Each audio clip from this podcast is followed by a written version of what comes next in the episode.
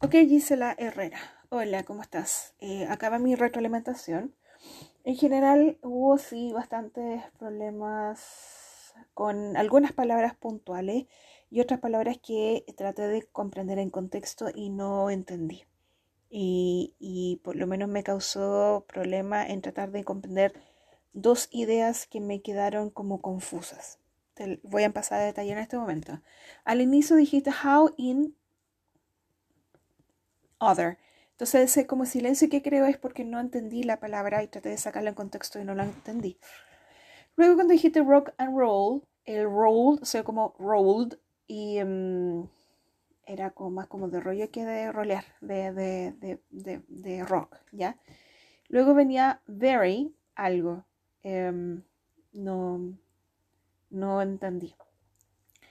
Luego venía construction y después de hablar construction, no la entendí y resulta que eso me causó eh, duda en relación de cómo poder, digamos, eh, llevar a contexto la palabra anterior. Luego la palabra I realized eh, necesita practicar, mejorar la pronunciación, así como traveled, answered, about the cost.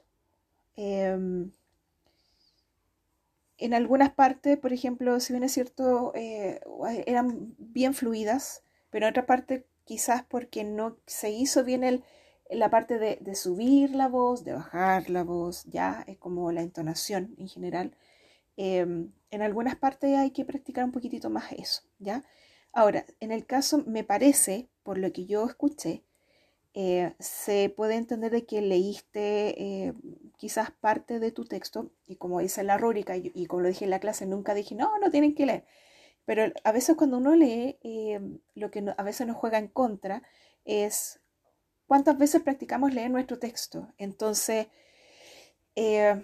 igual si te queda alguna duda, tú me puedes decir, pero, o sea, yo no, no estoy criticando el hecho de que hayas leído, pero eh, porque es diferente cuando uno lee como cuando uno le habla, a como te estoy hablando ahora, en que en realidad mm, no hay como una pauta de por medio. Ya, yo sé que eso es práctica, así que yo sé que para la próxima vez lo vas a hacer mucho mejor, así que ojalá que lo tomes eh, em, en consideración todo mi, mi retroalimentación. También hay algunas herramientas como dije eh, en la clase anterior, les di por correo como para mejorar la pronunciación de algunas palabras o para practicar cómo, cómo se escucharía si lo digo eh, este texto, ¿ya?